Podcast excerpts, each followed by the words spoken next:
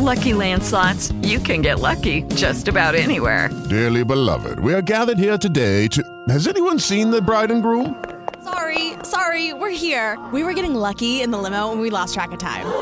No, Lucky Land Casino, with cash prizes that add up quicker than a guest registry. In that case, I pronounce you lucky. Play for free at LuckyLandSlots.com. Daily bonuses are waiting. No purchase necessary. Void where prohibited by law. 18+. Terms and conditions apply. See website for details. Illustrazioni di Chagall.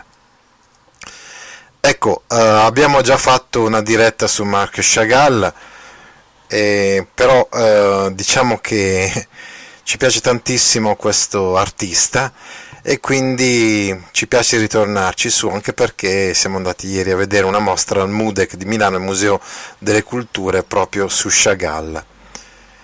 Le fonti principali, quando parliamo di Chagall, la fonte principale dovrebbe essere la sua autobiografia, Ma Vie, che vuol dire mia vita, la mia vita, un'autobiografia che in realtà lui abbozzò sicuramente già negli anni 20, perché parla di tutta quanta la sua vita fino al 22, l'anno in cui si trasferì in maniera quasi definitiva a Parigi. Però poi di fatto questa autobiografia uscì qualche anno dopo, per non dire almeno un decennio dopo. Allora andiamo alle origini della vita di Marc Chagall. Nato a Vitebsk, una città che allora era parte del grande impero zarista, ma che oggi fa parte della Bielorussia, il 7 luglio del 1887, anche se il padre poi fece delle carte false affinché lui comparisse come nato due anni prima, nell'85, perché questo avrebbe permesso a suo fratello di non andare a fare il militare. Ecco, si trattava di una famiglia di origine fede ebraica di stretta osservanza e quindi sicuramente lui è legato, insomma, a questa famiglia, rimane legato a questa famiglia, anche se questa famiglia, come vedremo in alcuni momenti della sua vita, lo ostacolerà, ecco, ma lui rimane sempre molto, molto legato a... Infatti, cosa ha scritto lui? Se la mia arte non contava niente nella vita dei miei parenti, in compenso la loro vita ha decisamente influenzato la mia arte. Che cosa voleva dire con questa frase? Voleva dire che per i suoi parenti, soprattutto poi per i suoi genitori, l'arte era qualcosa non solo di superfluo, ma anche probabilmente di poco adatto ad un ebreo osservante. Infatti per la religione ebraica, ad esempio, così come un po' anche per quella islamico-musulmana, la raffigurazione, ad esempio, del divino è vietata. Ebbene, malgrado questo, malgrado anche le riluttanze familiari, lui, una volta che ebbe un po' questa sorta di illuminazione, di voler diventare un pittore, di voler diventare un artista nella sua vita, perseguì questa strada caparbiamente, anche andando incontro a parecchie difficoltà. Cresce tra la sinagoga e la scuola elementare ebraica e quando frequentava queste scuole, la sinagoga, la scuola elementare ebraica, la materia di disegno, la materia di educazione artistica, di immagine, non esisteva nemmeno, per il motivo che vi ho detto prima. Successivamente però viene accettato in una scuola russa, dove apprende il cirillico, ma soprattutto a noi interessano i nuovi orizzonti. Lui infatti vede un compagno che è molto bravo a disegnare, lo ammira e lo vuole emulare e anche superare. E così comincia a disegnare, perché lì invece nella scuola russa era possibile come esercitarsi in questo tipo, in questa insomma tipologia di esercizio, l'esercizio artistico, il disegno.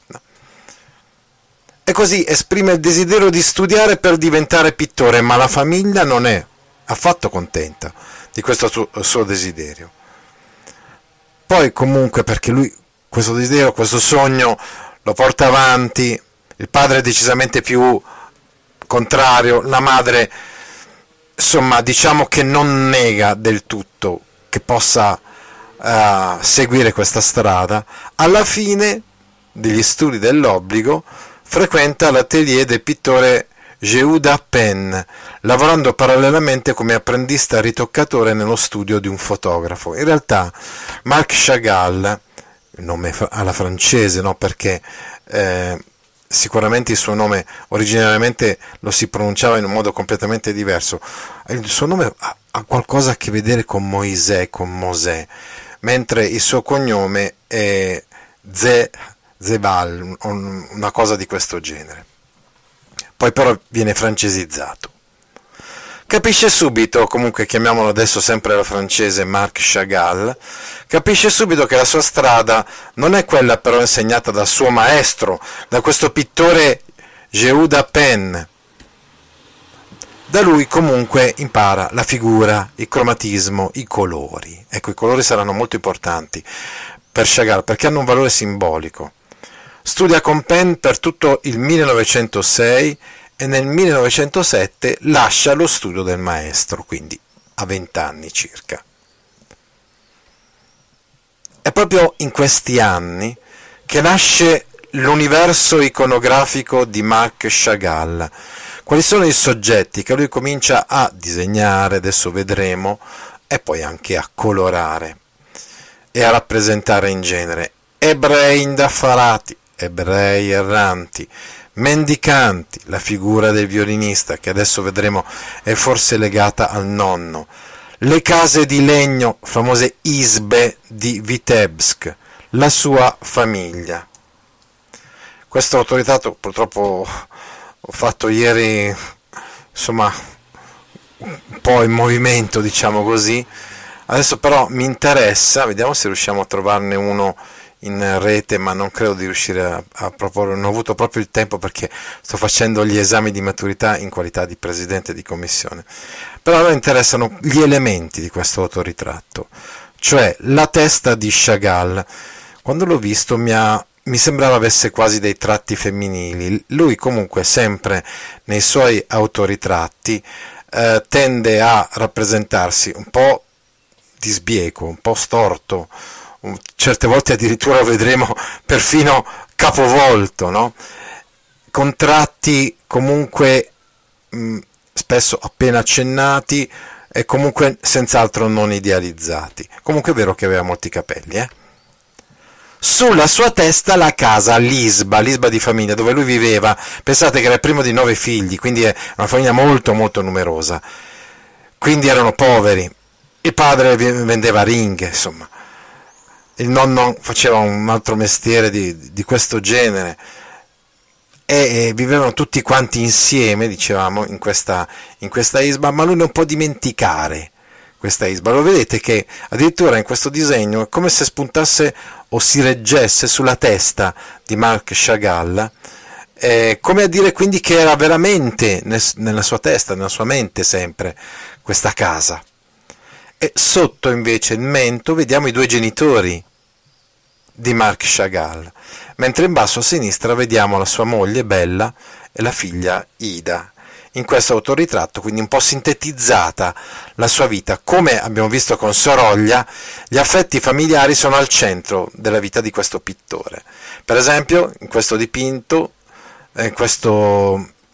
incisione, vediamo che rappresenta il nonno sul tetto dell'isba.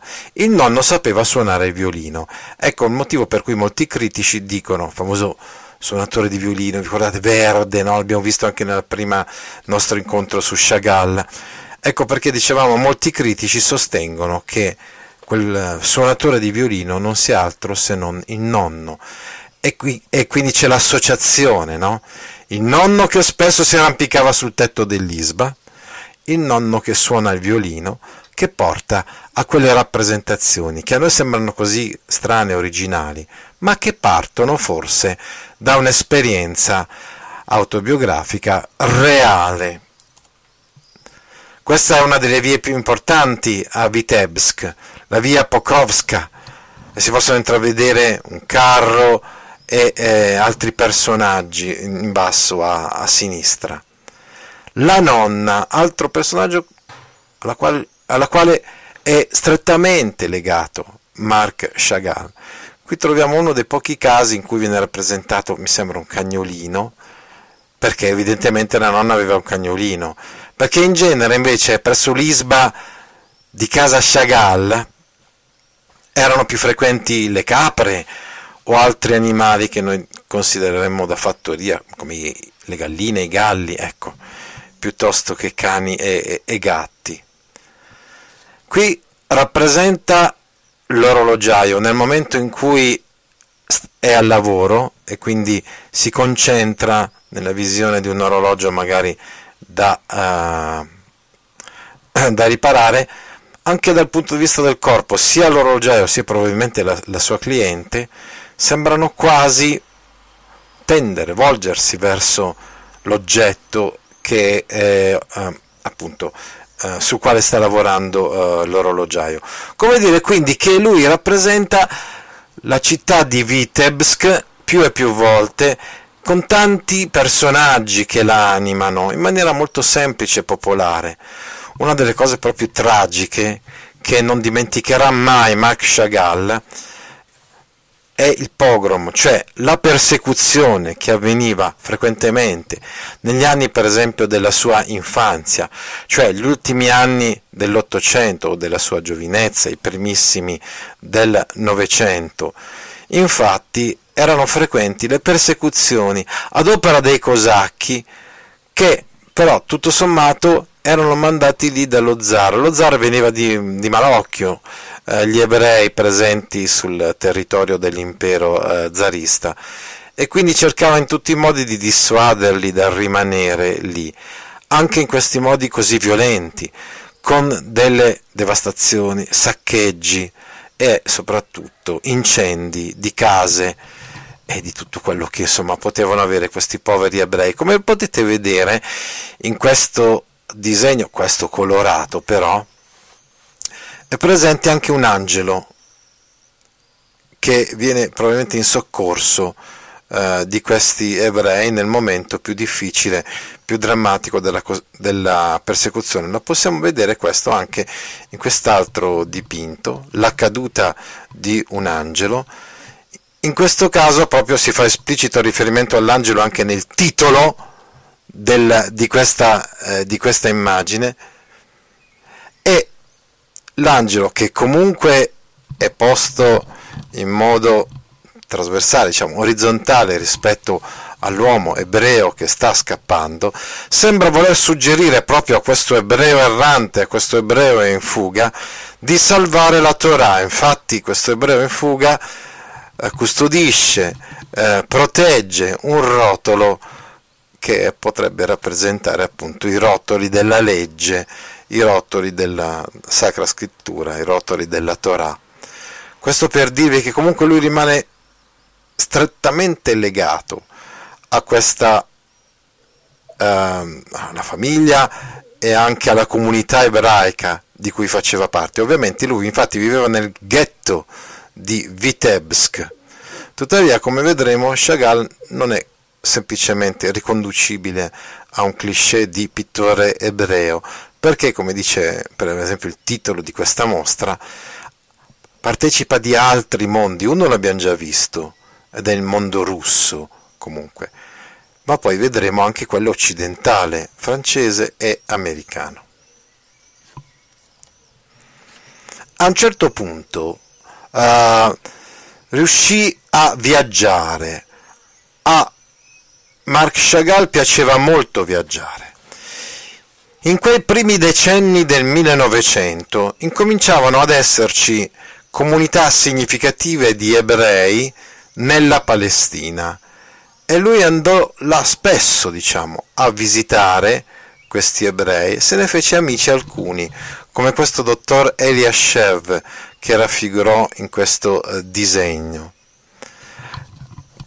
Se possibile, il figlio ancora più chiaramente mostra la sua, diciamo così, tensione, oserei dire quasi religiosa, nel senso di probabilmente seguire le tradizioni per quanto riguarda le pose, lo vediamo in questo disegno, oppure magari i canti rituali, no? Perché spesso gli ebrei durante le feste si fermavano a cantare i loro inni ancestrali. Questa per esempio è la rappresentazione della festa dei tabernacoli, detta anche festa della raccolta autunnale, chiamata Sukkot per il nome ebraico delle capanne, Sukka. Capanne fa venire in mente anche le tende, tabernacoli, ecco perché si chiama festa dei tabernacoli, perché la parola tabernacolo etimologicamente vuol dire, originariamente significa tenda.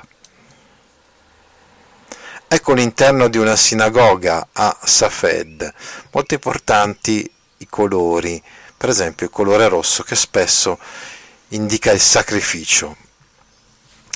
Spesso raffigura degli ebrei in pose particolari, come questo rabbino che sta pregando, si vede anche il rotolo probabilmente della legge qua al suo fianco, e che è piegato, con la testa piegata, tanto che se dovesse alzare la testa uscirebbe fuori dal quadro, insomma, da quelli che sono i limiti del quadro. Ecco, a un certo punto, come vedremo tra poco, Marc Chagall sposerà Ella Rosenfeld. Ella Rosenfeld era di una famiglia molto più ricca della sua ed era anche letterata, quindi una donna di cultura, tanto che la sua famiglia vide di malocchio il matrimonio con Marc Chagall, che era un poveraccio, un pittore che magari non sarebbe stato in grado neanche di portare in famiglia il necessario per poter vivere. Lei però era innamorata di lui, così come lui era innamorato di lei. Non dimenticò però del tutto la sua passione letteraria e scrisse dei libri, però anche decenni dopo. Un libro, per esempio, Come fiamma che brucia, è un libro che scrive Bella Rosenfeld appunto sulle tradizioni ebraiche, ad esempio sulla festa del sabato, e che il marito illustra, però siamo negli ultimi anni anche, se vogliamo, della vita di Bella. Spesso questi libri furono pubblicati postumi. Qui per esempio abbiamo un altro disegno che appunto illustra questo libro della moglie di Bella Rosenfeld, il libro Come fiamma che brucia, che si intitola così anche perché, come vedete, per la festa del sabato si accendono delle candele, dei candelabri, no? E qui vediamo proprio rappresentate Bella e la figlia Ida nella preparazione della festa, seguendo quindi vari riti, quindi esempio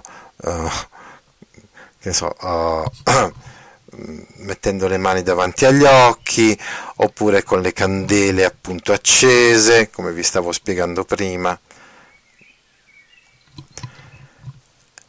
È proprio a San Pietroburgo che ha conosciuto Bella, anche se era una donna del suo paese, si può dire, no?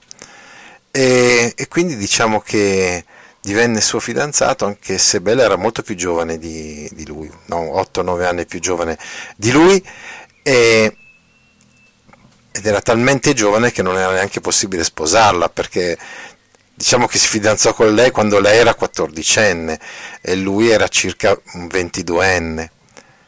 Nel frattempo vinse una borsa di studio, cioè era talmente bravo a disegnare che vinse una sorta di viaggio che doveva servirgli anche per la formazione artistica, e quindi lui lasciò per alcuni anni la Russia proprio per approfondire la conoscenza dei più grandi artisti dell'epoca che operavano o avevano operato, avevano lasciato insomma tante loro testimonianze nella Francia a cavallo tra 800 e 900, come Cézanne e Matisse.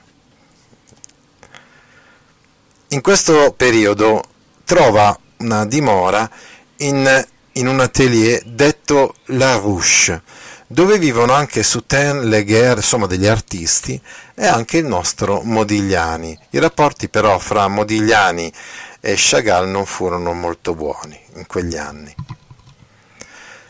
Nel 1914, anno cruciale come ben sappiamo della storia, poiché si avvicinano i venti di guerra della Prima Guerra Mondiale, torna in Russia.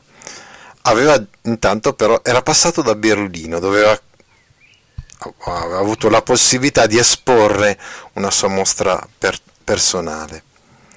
Ritorna nel 1914 a Vitebsk. Finalmente Bella ha un'età tale, cioè un'età maggiorenne, chiamiamola così, per cui un'età tale per cui può essere sposata, e quindi lui la sposa.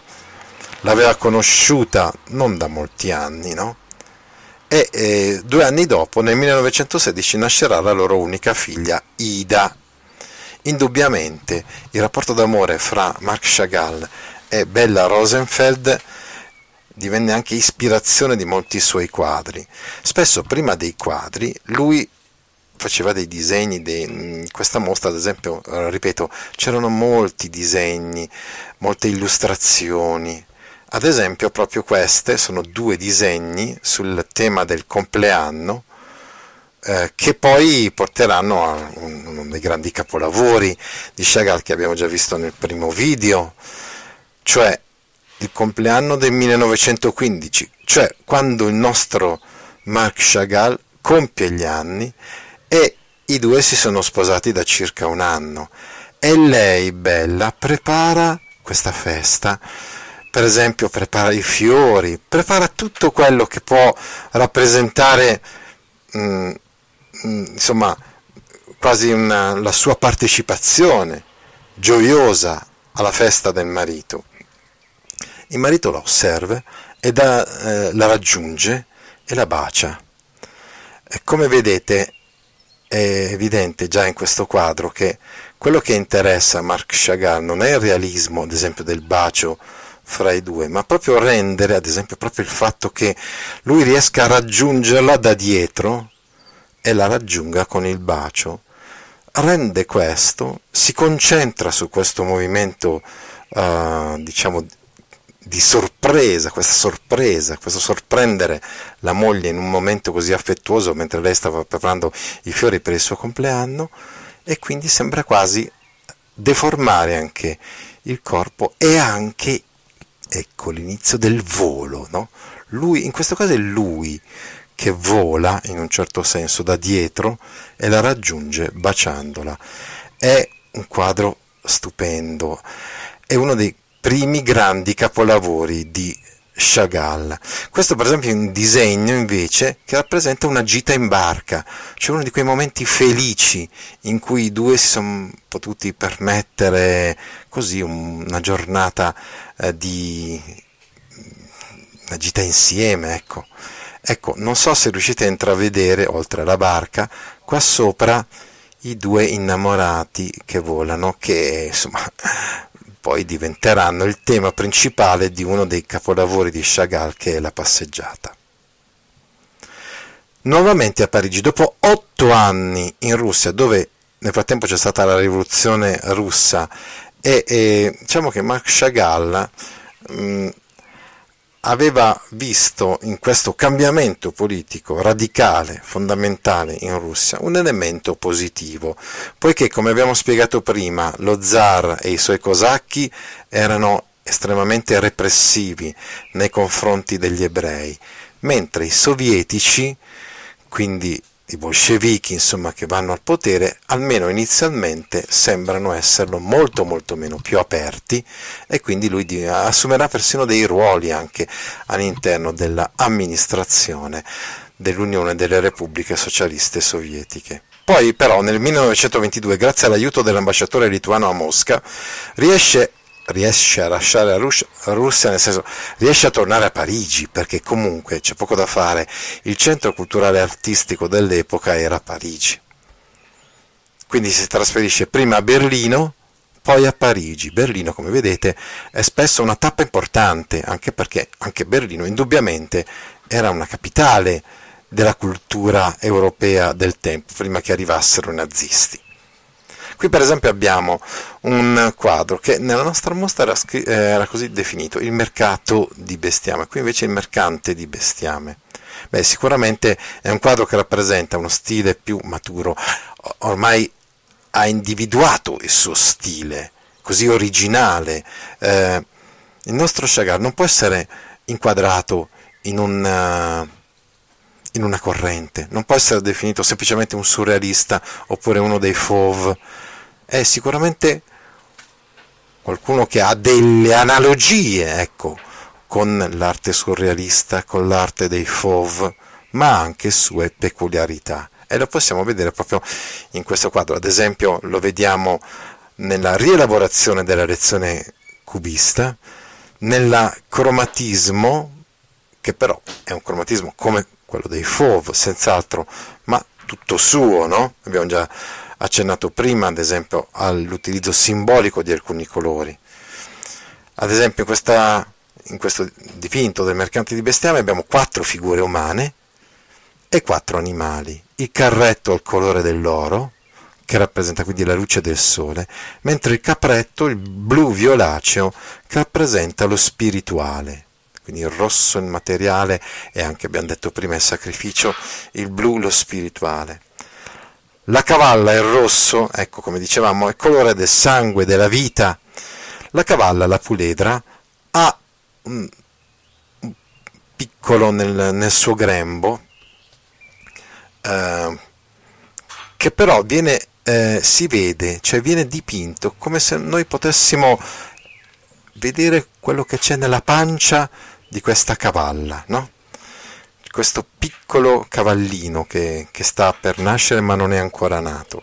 È una cosa bellissima questa, anche questa è molto originale. Pensate che per esempio quando lui fa un quadro del matrimonio con Bella, raffigura Bella con Ida nella guancia, cioè i due si stanno sposando adesso, ovviamente la figlia non c'è ancora, ci sarà 2 anni dopo, nel 1916, ma lui la raffigura con la bambina nella guancia di Bella.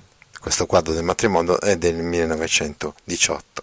Altre cose interessanti da notare sono la donna che porta la vitella sulle spalle e soprattutto questi 2 uomini che sembrano proprio spettatori di teatro, come se fosse una scena teatrale che si rappresenta davanti a noi. Eccolo qui, come l'ho fotografato io, il mercato di bestiame. Ecco, il cuore della mostra e anche dell'incontro di stasera però è relativo alle illustrazioni. Abbiamo già conosciuto, vi ricordate, con Van Gogh per esempio, l'editore, il magnate, il mecenate, diciamo, degli artisti, soprattutto francesi, a cavallo tra 800 e 900, appunto, Ambroise Vollard. Ebbene, questo uomo illuminato conobbe anche Chagall e gli incaricò, insomma, dei lavori importanti cicli grafici, come l'illustrazione delle anime morte di Gogol, quindi racconti di Gogol, le favole di La Fontaine e della Bibbia. Ecco, dicevamo, questo è un po' il cuore di questa mostra, per esempio appunto le favole di La Fontaine con le raffigurazioni di questi animali, sono delle acqueforti spesso che poi lui stesso colorava. Qui per esempio la famosa favola del corvo e della volpe, rappresentavano quindi un mondo che poi anche il suo mondo, lui sicuramente rappresenta qualcosa di fanciullesco, se vogliamo, di ancestrale, di fiabesco nei suoi quadri, quindi si trova perfettamente in linea con quello che è lo stile appunto di La Fontaine. Qui per esempio la raffigurazione di una sorta di narciso, chiamiamolo così, cioè dell'uomo e del suo riflesso, l'aquila e lo scarabeo, la volpe e la cicogna, e qui ovviamente tematiche come quella della furbizia, che però non sempre paga. Abbiamo già visto anche con la volpe e l'uva, la volpe e altre, insomma, favole di La Fontaine, i 2 muli, il cigno e il cuoco, qui lo vedete sia nella versione da lui stesso colorata, questa qua forte, no? E qui invece nella versione in bianco e nero. Il leone è divenuto vecchio, che quindi non può più opprimere gli altri animali come accadeva quando era più forte, più giovane. Il leone che va in guerra, il leone ai cacciatori, il lupo, la capra e il capretto, il lupo, la madre e il bambino, il cavallo che vuole vendetta dal cervo, le rane che vogliono un re. Ecco, questo per esempio è un'illustrazione su cui possiamo fermarci un attimo, proprio perché possiamo vedere un personaggio che potrebbe essere in questo caso per esempio Giove, che consegna alle rane non esattamente quello che vorrebbero loro, ma un animale che magari poi dopo le ucciderà tutte quante. Il cervo che si specchia nell'acqua. Ecco, altre importantissime illustrazioni sono quelle della Bibbia. Chagall ha illustrato la Bibbia, l'Antico Testamento. Ecco, in questa prima versione, su commissione di Vollard, abbiamo detto, in bianco e nero, acqueforti, ma poi dopo farà anche dei dipinti sulla Bibbia. E poi, negli ultimi decenni della sua vita, realizzò opere di argomento cristologico come molte vetrate e crocifissi, cosa quasi scandalosa per i suoi amici e compagni ebrei. Ecco qui la rappresentazione, ad esempio, di un colloquio fra Abramo e Sara, oppure le tavole della legge date a Mosè. Poi qui invece vediamo un altro disegno importante, anche di questo ci sono delle versioni poi a mo' di quadro, di dipinto su tela, colorato, però vorrei soffermarmi su questa che vi propongo, che poi è quella che ho visto ieri nella mostra del Mudec, che ci mostra proprio l'apparizione di un angelo al pittore. Quindi è lo stesso Marc Chagall, mentre sta dipingendo, quindi davanti alla tavolozza. Forse questo potrebbe significare che l'artista ha una missione divina, è un angelo, viene a dare a lui questo incarico divino.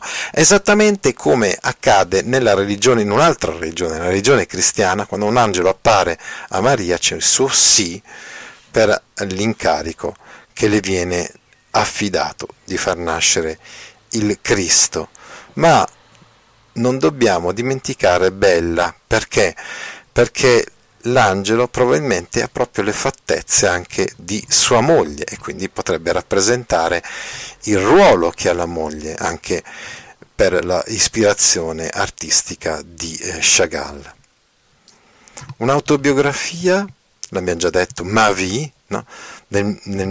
Pubblicata nel 1931, anche se l'aveva scritta già qualche anno prima, viene corredata da 37 illustrazioni realizzate appositamente da Chagall. Una di queste è questa straordinaria tavolozza, una sorta di autoritratto del pittore all'opera, con la testa capovolta. Spesso ci sono dei quadri anche con la testa capovolta, tant'è vero che lo stesso Chagall, quasi quasi per scherzo, certe volte si firmava, come dire, ora da una parte, ora dall'altra, come a dire che il suo quadro poteva essere visto dall'alto verso il basso, dal basso verso l'alto, perché i punti di vista possono essere diversi. Bene, passiamo al 1937. Abbiamo già detto che nel 22 va in Francia, pensate nel 37, quindi solo 15 anni dopo riesce ad ottenere la cittadinanza francese, perché Chagall è una polide, come tantissimi. Nel corso della Prima Guerra Mondiale o dopo la Prima Guerra Mondiale, dopo la caduta degli imperi, oppure nel periodo, diciamo così, che va tra la Prima e la Seconda Guerra Mondiale, perdono la patria. Non hanno più una patria, si trovano in un paese che non è il loro e che non ha nessuna intenzione di accoglierlo, di accogliere questi apolidi come se fossero propri cittadini, perché non li riconosce come propri cittadini. Inizia un percorso che porterà solamente nel 1937, Marc Chagall e la moglie, ad ottenere la cittadinanza francese. Questa però per Chagall fu una festa. Lo possiamo vedere per esempio in questo quadro che si intitola Gli innamorati, perché ancora una volta lui e Belle si trovano al centro di questo bouquet, di questo mazzo di fiori, perché comunque tutto quello che lui rappresenta, no, ruota su alcune tematiche. Una di queste è senz'altro l'amore per la moglie. Altre tematiche sempre presenti, qui le troviamo per esempio in basso a destra del quadro, sono il capro, il capretto, certi animali che spesso rappresentano il sacrificio, oppure il villaggio di Vitebsk. Ma la cosa fondamentale è che in questo quadro ci sono tre colori prevalenti, che sono il rosso, il bianco e il blu della bandiera della Francia, proprio a testimoniare come in questo 1937 ci fosse quasi una specie di entusiasmo per via dell'acquisizione di questa cittadinanza francese. Purtroppo però fu breve durata questa gioia, perché poi, come noi sappiamo, nel 1940 i nazisti occuparono la Francia e crearono una specie di stato fantoccio, la Repubblica di Vichy, nella parte meridionale del paese, e occuparono direttamente Parigi e la parte settentrionale del paese. Durante l'occupazione nazista in Francia, nella seconda guerra mondiale, con la deportazione degli ebrei e l'olocausto, gli Chagall furono costretti a scappare da Parigi. Nel 1941 si stabilirono negli Stati Uniti. Il nazismo considerò l'arte di Chagall come quella di tanti grandi artisti, non solo pittori ma anche drammaturghi e poeti eccetera, come un'arte degenerata, e quindi per esempio a Mannheim e successivamente in tutti i musei tedeschi. Ricordate che lui era passato già 2 volte da Berlino, aveva lasciato i suoi fantastici quadri nei decenni precedenti. I nazisti requisiscono e bruciano pubblicamente le opere di Chagall, quindi anche se lui aveva ottenuto ormai tanti riconoscimenti, tanti premi nell'Europa, soprattutto fra le 2 guerre, in Germania, nella Germania nazista segnatamente, i suoi quadri furono considerati spazzatura e persino bruciati, come vi ricordate i nazisti avevano bruciato nel rogo dei libri persino i libri e la cultura, che consideravano, come vi stavo spiegando appunto, degenerata. Così Marc Chagall e Bella si trasferiscono in America nel 1941. Poi però purtroppo il 2 settembre del 1944, per una grave infezione virale che non si riuscì a curare, Bella, compagna amatissima, soggetto frequente nei suoi dipinti, compagna di vita, morì. Lui, dopo un periodo di assoluto sconforto e anche di interruzione perfino della produzione artistica, ebbe un incontro con una donna che era Virginia Haggard McNeil. Da lei ebbe un figlio, però si vide subito che, come dire, non c'era una sintonia umana fra Marc Chagall e Virginia Haggard, e quindi a un certo punto lui lascia l'America, lascia Virginia e ritorna lì dove è sempre il suo cuore, cioè a Parigi nel 1946. E lì, per esempio, predilige le città di provincia.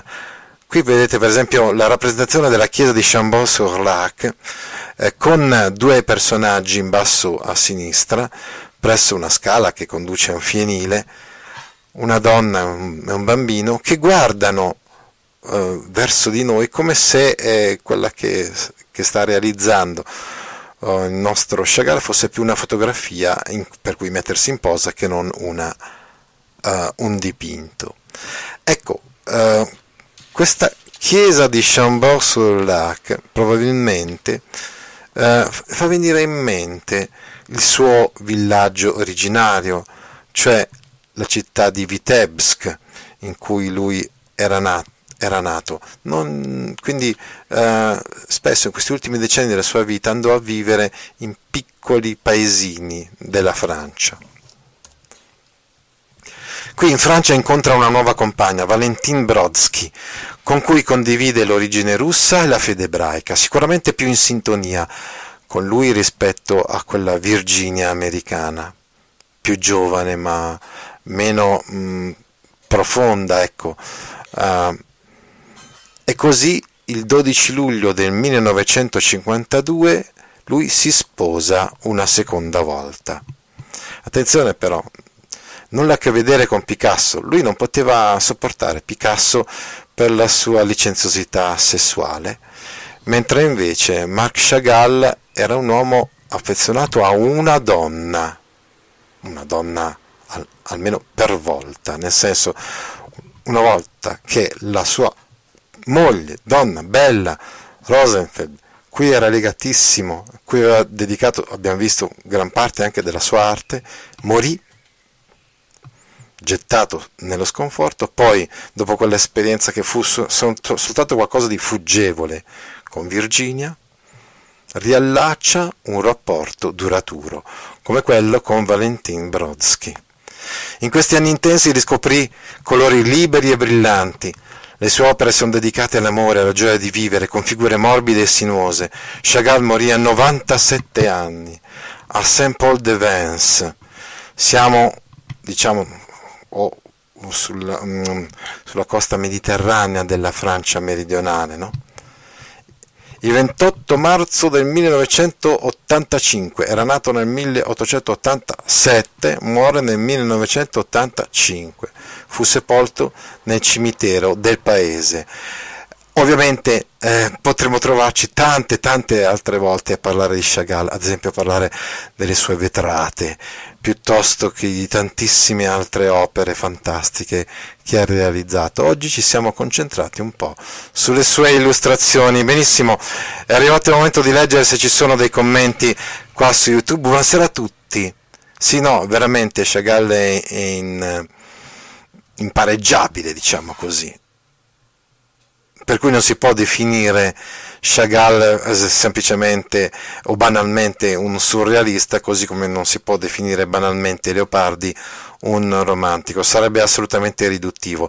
Sono perfettamente d'accordo con te, Lee del Melvin. Bene, allora, arrivederci a dopodomani con la serata Latin Dance prima parte, e quindi stiamo parlando del giorno 24, e così poi avremo Latin Dance seconda parte e compagnia bella, sempre per la preparazione della nostra festa scolastica di fine anno. Bene, terminiamo lo streaming su YouTube, arrivederci dopodomani e buona serata a tutti. Sì, farò anche quello che hai scritto tu, i futuristi, l'avanguardia, ovviamente. Ci metteremo un po' d'accordo, perché dal punto di vista letterario noi il futurismo l'abbiamo già trattato molto bene, magari invece approfondiremo anche aspetti più decisamente artistici. Buonanotte Lino Melvin, buonanotte quindi a tutti gli amici di YouTube, adesso salviamo il video su YouTube e anche su Facebook. Hello, it is Ryan, and we could all use an extra bright spot in our day, couldn't we? Just to make up for things like sitting in traffic, doing the dishes, counting your steps, you know, all the mundane stuff. That is why I'm such a big fan of Chumba Casino. Chumba Casino has all your favorite social casino style games that you can play for free anytime, anywhere, with daily bonuses. That should brighten your day a little. Actually, a lot. So sign up now at chumbacasino.com. That's ChumbaCasino.com. No purchase necessary. VGW Group. Void where prohibited by law. See terms and conditions. 18+.